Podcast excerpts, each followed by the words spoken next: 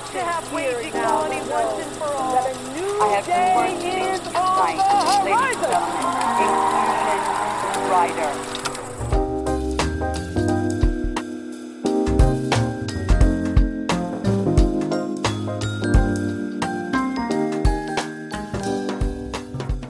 Welcome back to Women vs. Hollywood, the podcast that explores the fall and rise of women in film. I'm your host, Helen O'Hara. I'm a film critic and author of the book of the same name as this podcast. And today we're going to be looking at the Me Too movement. Now, the use of this phrase and the hashtag MeToo as a rallying cry for victims of assault and abuse dates back to 2006, when it was first used by activist Tarana Burke on the social media platform MySpace to promote empowerment through empathy among women of colour who had been sexually abused and often ignored or disbelieved by the system. But despite Burke's best efforts to bring attention to the hashtag, it wasn't until 2017 that it became the subject of headlines around the world. On the 5th of October of that year, New York Times journalists Jodi Kantor and Megan Twohey published an expose of the abuse and assaults alleged against film producer Harvey Weinstein.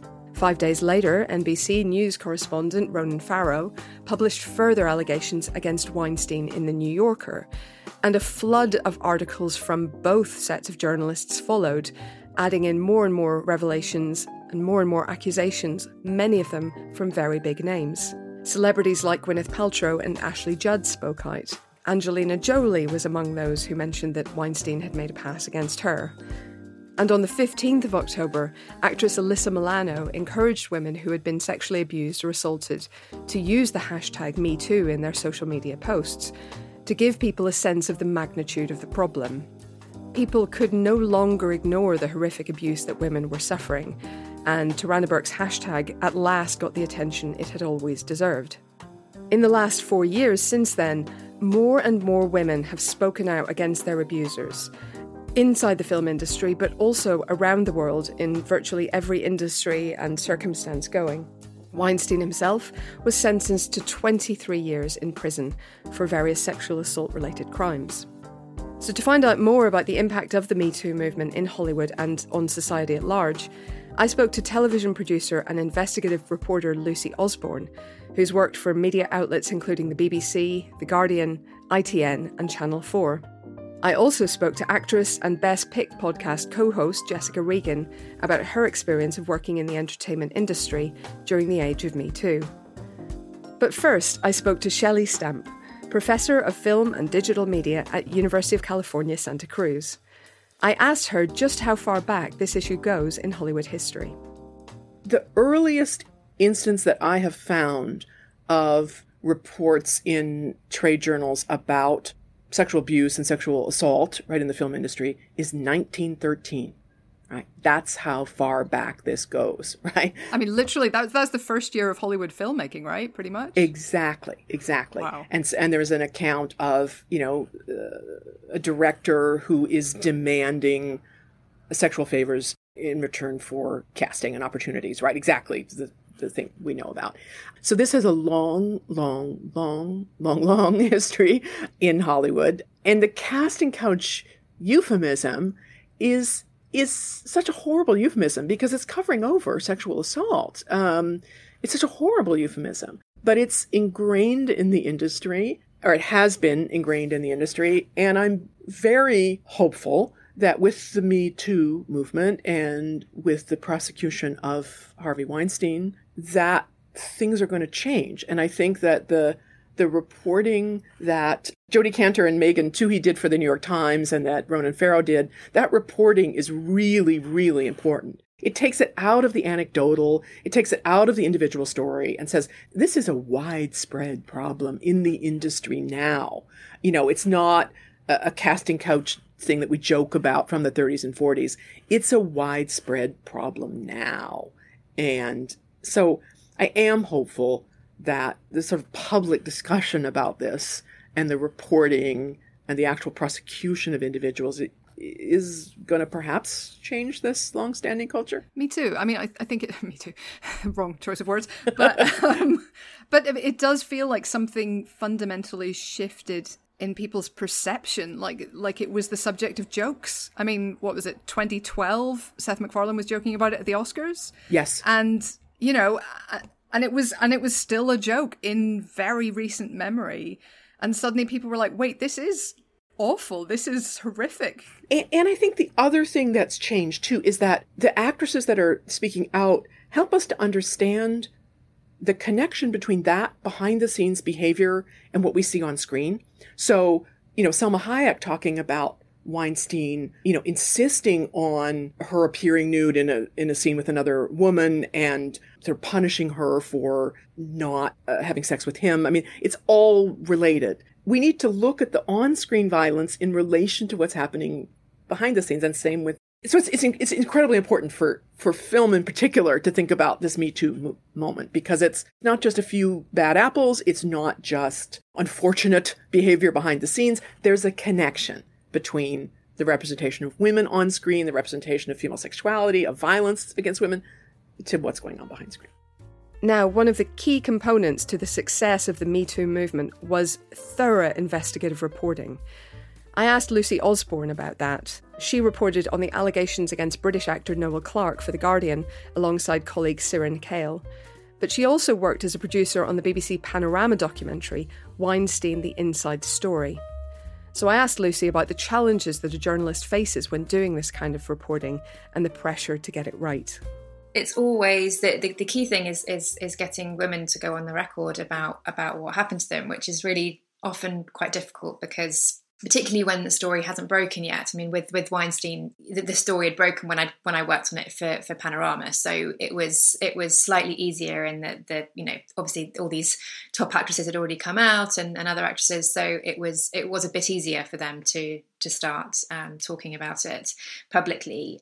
But since then, for example, with the Noel Clarke story, obviously about the film producer and director and actor in the UK, the allegations had never come out, had no allegations had come out about him before. So it was a case of speaking to women and gathering enough evidence for it for it to be publishable. So that's the biggest challenge because particularly, you know, with Hollywood and the TV and film industry, it's it's very public and so for women to be putting their name out there like that, you know, it's that they're forever going to be associated with the person that they're accusing. So it's a really big ask, and it's the reason that a lot of these stories don't get reported.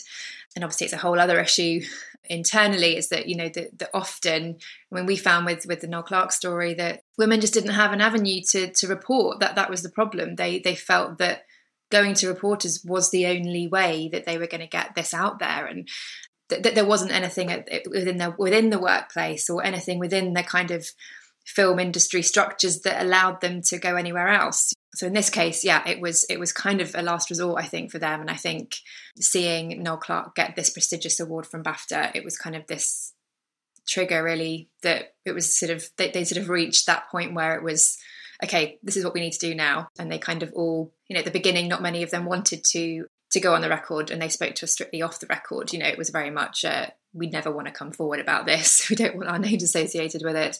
But they it was a case of yeah them all sort of coming together and deciding okay we're going to do this we're going to do this together and and sort of support each other through this. And that was how how we sort of got to that point of getting to 20 women. I feel like you've mentioned some of the the, the problems particular to the film industry there. But I do want to kind of ask about that a little bit more because, first of all, it's a very small industry. Everybody kind of knows everybody else. And your career really can be killed, I think, by a word from the wrong person at the wrong time in the wrong place. And secondly, as you as you alluded to, and I, I'd just like to ask a bit more about that, there is no formal structure. There is no HR department for the film industry as a whole. Every production seems to be a sort of ad hoc group of people and then they uh, dis- disperse and come back together again you know so does that create a particular problem for the film industry i think definitely yeah so i think i mean when we were doing the weinstein reporting it was it really struck me how you've literally got the guys at the top, or, or, men and women at the top, often the men at the top, and then you have the A-list actresses and actors. But then you have that there's this, this kind of like there's no middle ground. There's you just sort of have then you have these, you know, often freelance, you know, whether it's actresses or makeup artists or whatever, that are, you know, working, particularly with the actresses, you know, they're often working second jobs and, and trying to make ends meet. And then suddenly they get this invite to to meet with the director or the the big boss. So in this case, Weinstein. Um, and there, you know, there's there's no if something happens, you know, who, who, who could they go to? Who can they go to? How can they complain when the only person, their only point of contact is is Weinstein himself? or perhaps a, a, really junior assistant who has helped arrange the um, the meeting. So it, it, really is no wonder that they feel unable to talk about it. It's the same thing with each of the sort of Me Too cases that have emerged since Weinstein, and it is specific to this industry, definitely. And with the Noel Clarke allegations, again, it, it was often women just starting out in their careers and, and they were really happy to have that first opportunity with with Clarke and they just felt that, that there wasn't that HR department. There wasn't somewhere that they could report it. I mean Clarke d- denied that. You know he said that, that there there often are those departments and other people on sets that can things can be reported to. But it's just that that power imbalance. It's you know it's, it's this it's that you know it's so much easier for there to be an abuse of power when th- there's such a, a stark difference and not much in between. Yeah, and it feels like that's one of the things that the kind of the critics of the movement have, I think, deliberately misunderstood that there there are real life consequences to potentially going on the record with this stuff. That it really can be as stark a, as a choice between making an allegation and having a career, because we we have seen that, haven't we, in some of the women who have come forward in the past it's really sad. I mean, there's, the, the, there's so many women who um, I've spoken to, whether it's whatever the story is, but but, to be honest, particularly with with the, the TV and film industry, where they've literally felt that they have to that the only way that they can get out of it is by leaving the industry. And this is an industry that they love, that they've worked really hard for. Yeah, it's, it, I mean, it's such a loss as well. It's such a I think people you know forget the bigger picture of it is that there's all these women leaving this industry, these industries, these creative industries. I mean, the the loss of that, the loss of the you know female talent and creativity that's caused by that I think because there have been more of these these stories coming out in the press, I think people forget, people can forget how difficult it is to come forward and how much of a big step that is. Whoever you are, whether you're a person in the public eye or not, to have your name associated with that and have to go through the sort of grueling process as well of of speaking to reporters who are fact checking and asking to speak to every person that you've told digging around your you know asking them for their phone record so that you can see what they've what exchanges they might have had with that person. You know it's it's really not a nice thing to do and it's not something anyone would take lightly to come forward in that way.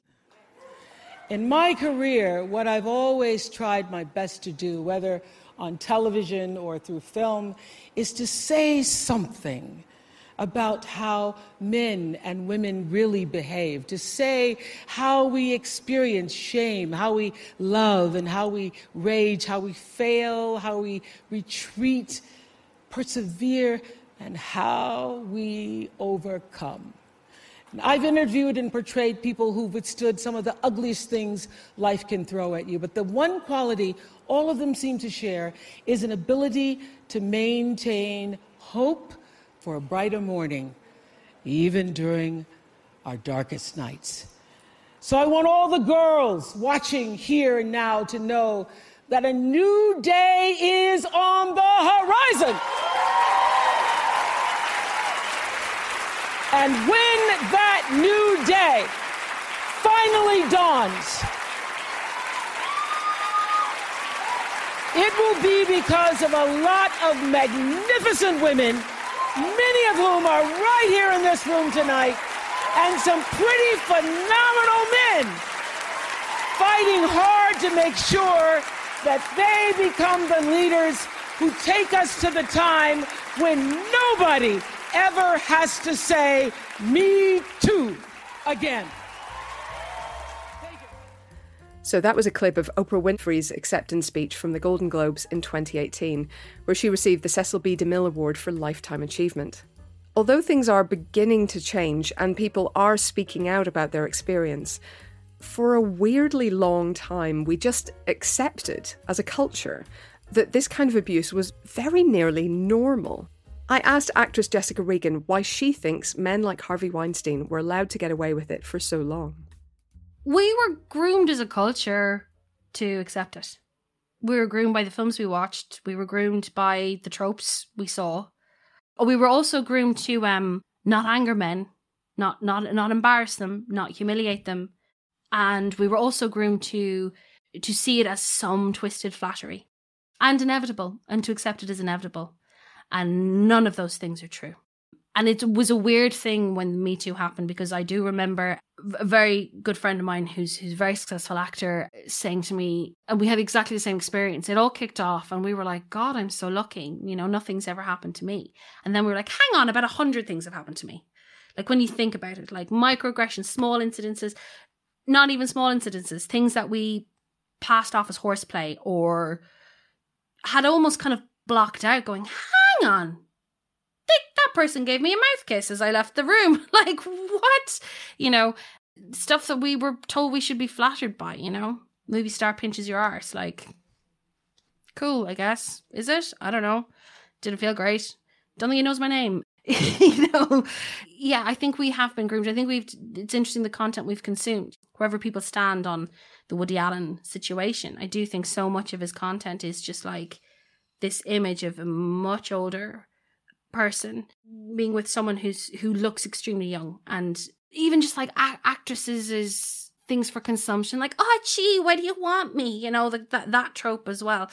Yeah we we were completely we we drank the kool-aid like it was it was almost cult like in in how much we accepted it. You know seth macfarlane out here literally openly stating at the oscar nomination announcements that harvey weinstein is a predator and everyone's like oh my god it's so bad seth you know and again, I think that unconscious thing as well. I think so many men were like, I, I, I'm not, not me. I'd never. And it's like, well, what about that time? What about, did you, did you stick up for someone when someone worse was on set?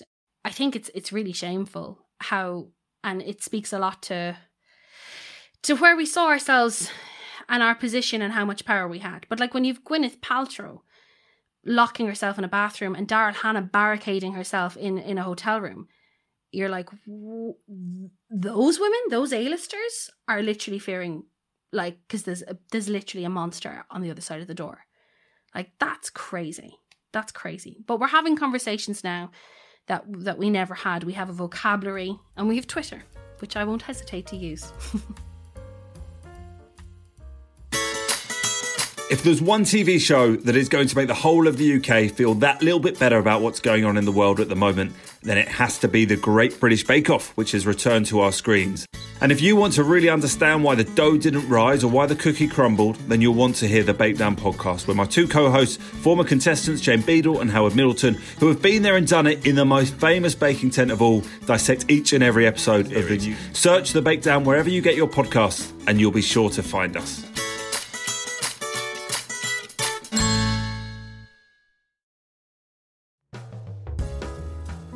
Now, for many decades, the concept of the casting couch has been a part of Hollywood culture. And it's only now, with the Me Too movement, that we're beginning to really recognise the dark truth behind it. The phrase originated on early 20th century Broadway, where the demand for sexual favours from chorus girls by producers was so common it just became kind of background noise in that industry. And it very swiftly became the same way in Hollywood there were jokes about it, it was an open secret, but the victims rarely spoke up. Marilyn Monroe, for example, was widely rumoured to have used the casting couch in her ascent to fame and fiercely denied it for her entire life. Dorothy Dandridge, however, was an exception, offering copious details about her encounter with the co founder of Columbia Pictures, Harry Cohn, during which he offered her work at his studio in exchange for sex. However, she made sure that that account was only published after her death. I asked Lucy about her perspective on this concept of the casting couch. It's just been the, like a joke. It's kind of been, you know, ri- ridiculed, and it's always the women that are the actresses that are ridiculed and they're slut shamed or having their talent or their qualifications questioned. You know, that it's it's they, they don't deserve to get the job. So yeah, I mean, it's it's crazy to think that yeah, only four years ago, those kind of tropes were just were not being questioned. They were they were just part of our culture. You know, they were part of just kind of often used in comedy sketches and TV, porn, just as a, a kind of accepted part of our culture. So, so, yeah, I mean, so it's it's it, yeah, it's mad to think that in 2017 these were things that were just accepted. Yeah, it's, it is great to see that that things like that are finally being kind of unpicked and questioned a bit more. So, what was it in 2017 that was different? Was it social media? Was it just the sheer amount of reporting that those reporters did? Like, what, and yourself as well? Well, you know, what was it that that changed this? I think it was a really unique time. Donald Trump had just become president, a man who has boasted publicly, is, is recorded boasting about sexually assaulting women. I feel that, that there was a sort of collective anger among women. It was sort of like that this that this man could could reach this this position. And actually, when when we were doing the, the Weinstein documentary, what we actually asked all of the women who we spoke to for that, we spoke to quite a few of, of the Weinstein survivors, and they, I think nearly all of them said that that like mentioned Trump, and I think it was a kind of key just sort of pushed them you know they they'd never really thought about coming forward about it before because like we've discussed you know there's just there just wasn't really an avenue for them I think it was just it was it, I think it was a sort of cult, unique cultural moment but I mean of course the the work that the, the three journalists that that on the, the Weinstein uh, case. I mean, they, they did incredible work over a long period of time to, to convince people enough people to come forward. But I think, yeah, I think I, I do think that Trump had a had a key role in that. and ironically, he actually wasn't held accountable for for the um, allegations of sexual abuse against him. I think the re- part of the reason, from I guess, slightly skeptical point of view, is, and the, one of the reasons that the Weinstein story really resonated. You know, I think hearing celebrities and hearing high profile women talk about it does you know it, it, does change something and, and the sheer volume of women that had come forward about it i think people really sort of yeah took, took note for the first time. Yeah that's one of the things i wanted to ask you about actually because it did feel like that gave it an extra quality because i think a lot of the women who are targeted by these men are targeted precisely because of that power differential. You mentioned they are younger in their careers they're you know they're not rich they're not connected they need this job or whatever it is. So to have like Gwyneth Paltrow and Angelina Jolie and, you know, Lupita Nyong'o and all these people speaking out, you, you were forced to say there is no reason for these women to speak up. There's no, you know, quote unquote financial gain here. They are just speaking their truth, right? Yeah.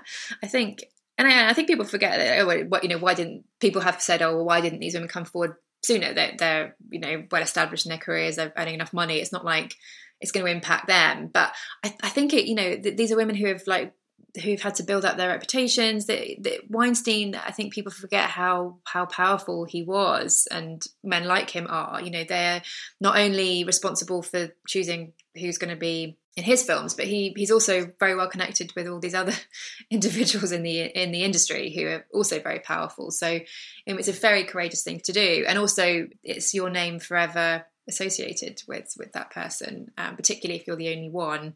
So I think yeah, those those first women like Gwyn- Gwyneth Paltrow, I think, and Ashley Judd, who were the sort of first ones to speak. I think you know it's really courageous that they did that because they didn't necessarily know that there was going to be this whole wave of of other actresses that were going to follow them. I wanted to ask as well about the the effects of you know the legal industry on this because this is something I talked about in the book in the book, but non-disclosure agreements payouts and so on you know again, this gets something is used to beat women over the head, particularly in Weinstein's case, that oh, they're just after money, they're just after you know a financial arrangement.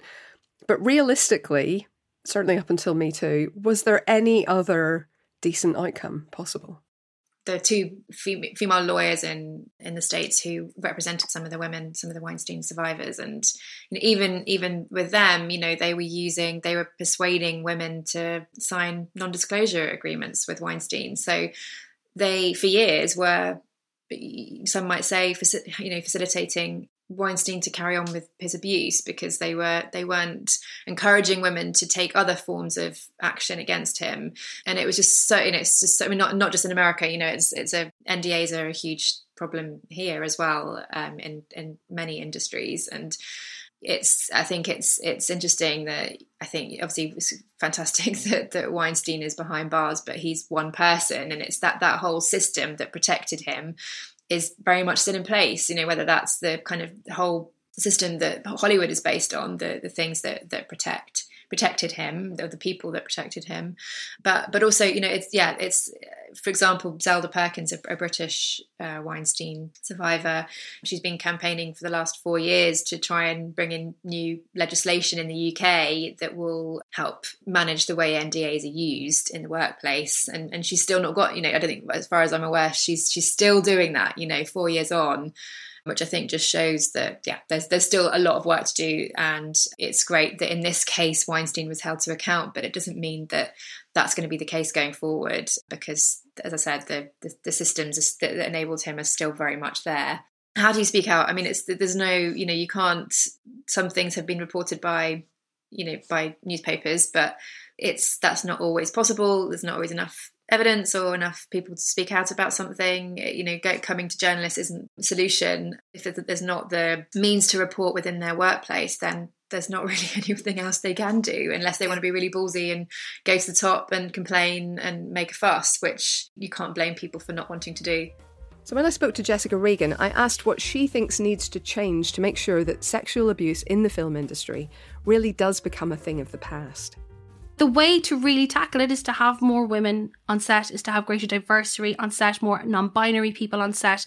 You need more diversity in in these spaces of, of all kinds, of every kind, and everyone wins from a cold hard point of um, commerce. You will have better, more productive environments. The new stick now to beat us with is go woke, go broke, and again, that's bullshit. That's just another thing they're saying. Oh well, these films lose money. No, they don't. It's not true. People, the amount of money that female directors have made for Hollywood, Nancy Meyers, we're talking hundreds and hundreds of millions, and it, it leads to better work practices all around. It leads to a real, a kind of a, a, relaxation and a and a just a, a calmness. It it, it, tru- it truly does. That's been my experience. It's anecdotal, I get it, but I do think everyone wins. Often, the this the solution is the is the is the good thing. That's what people don't get. The solution it's it's there. It's the good thing. Lots of the films we covered on, on Best Pick were some of the happiest sets going, and they won Best Picture. Lawrence of Arabia, everyone had a wonderful time. There's no excuse. If you're in that desert and you can be gracious gentlemen, no one has any excuse. So things are beginning to change, but I wanted to know from Lucy Osborne whether she thinks that things have changed enough and what we still need to do to make the film industry a safer place for women and indeed for everyone it is easy to forget that because there was such an emphasis with the Me Too movement on Hollywood and, and the film industry, whether it's producers or directors or whoever you know came after him, that I, th- I, think it's yeah, it's easy to forget that there's still people that are behaving like this um, in, in, kind of in plain sight. Yeah, I think I mean with with, with the Noel Clarke reporting, you know, we, we quickly heard from you know so many women with allegations or witnesses with allegations against Noel Clarke, and, and some of those were from post post Me Too, you know, after 2017. So they were still happening after that, and um, and so it was it was a it was a wake up call really, just that this is this is still going on. The reaction to the the first stories that we wrote, there was this. We were really surprised that you know how much people within the British TV and film industry felt that this had ne- that no one had ever looked into the British um, industry that this is that, that they never really had its Me Too moment like Hollywood had, so there was yeah re- this real outpouring of like this needs to happen. Obviously just there's still so much that needs to be done. I think that there's definitely been some really great things have started to happen um, within you know certain production companies and things. I think people are taking it more seriously than before. But uh, you know i think there needs to be real kind of systemic change if, if anything's going to really if it's going to be real lasting change and, and protection for, for women in the workplace, you know, there needs to be a realistic system in which they can report abuse anonymously and safely. And until that happens, I don't see how they're going to be better protected. And like we've like we've talked about, this it's still very much generally producers, directors at the top, and then there's the and it's a, it's a real freelance culture as well, the TV and film industry. So it's you don't have much you don't have much power a lot, a lot systemically needs to change for this to really stop being a problem. But, but I think we're definitely going in the right direction.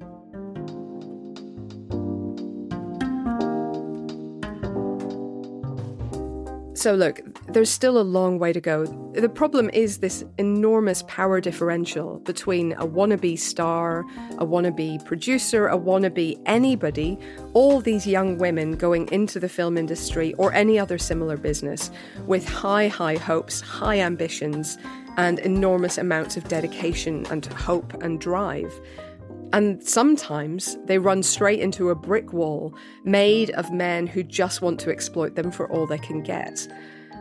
What we have to really do to change the system permanently is to unbalance that imbalance of power. We need to give the people at the bottom of the chain more power, whether that's through ways of making complaints that will be taken seriously, whether it's just the power to fight back and some kind of system of protection that ensures they cannot physically be exploited. But we also need to take away a little bit of the power that the people at the top have. We need to make them accountable to someone because if not, they're always going to act, some of them, not all, but some of them are always going to act on their basest impulses.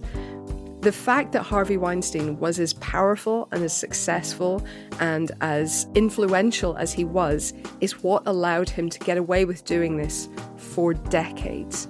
Everyone knew he was at least a bully. Everyone knew he was not a nice guy. People maybe didn't realise the full extent of what was going on. But we should have been in a position to rein him in just on the basis of what we did know.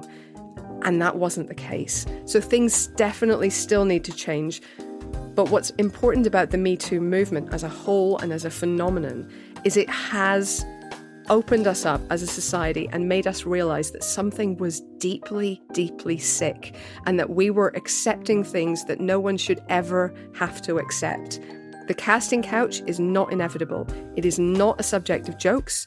It is not fit for purpose. it is it is obscene, it is grotesque, and it is unjust. It also doesn't, you know, help anyone except abusers. So we need to get past this. We need to move on and we need to figure out a way to protect those who are vulnerable and, frankly, rein in those who would use their power to harm others.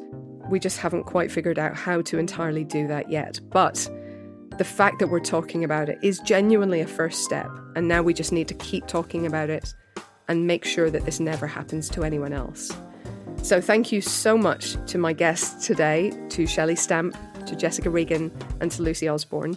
You can follow the links in the show notes to find out more about them and their work. And we've almost come to the end of this episode of Women vs. Hollywood. But before you go, here's one of our guests' recommendation of an underrated female directed film that you may have missed. And of course, if you'd like to hear Jessica's recommendation, that's on our episode on awards, and Shelley's is on our episode on the studio era. But today, here's Lucy with her recommendation. So I'd, I'd really recommend um, it's a documentary called On the Record. It was made um, in 2020, directed by it's directed by a man and a woman, um, so Kirby Dick and Amy Ziering, and a, a, female team of producers. And it's about the sexual abuse allegations against Russell Simmons.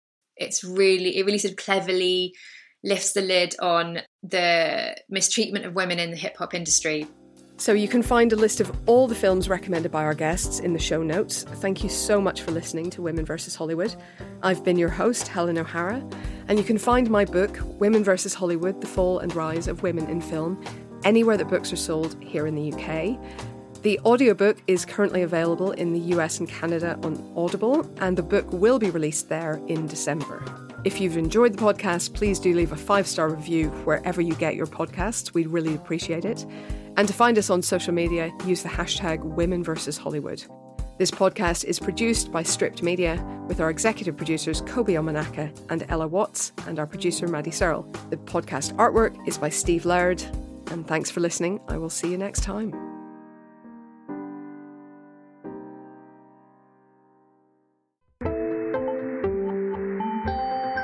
You just heard a Stripped Media production.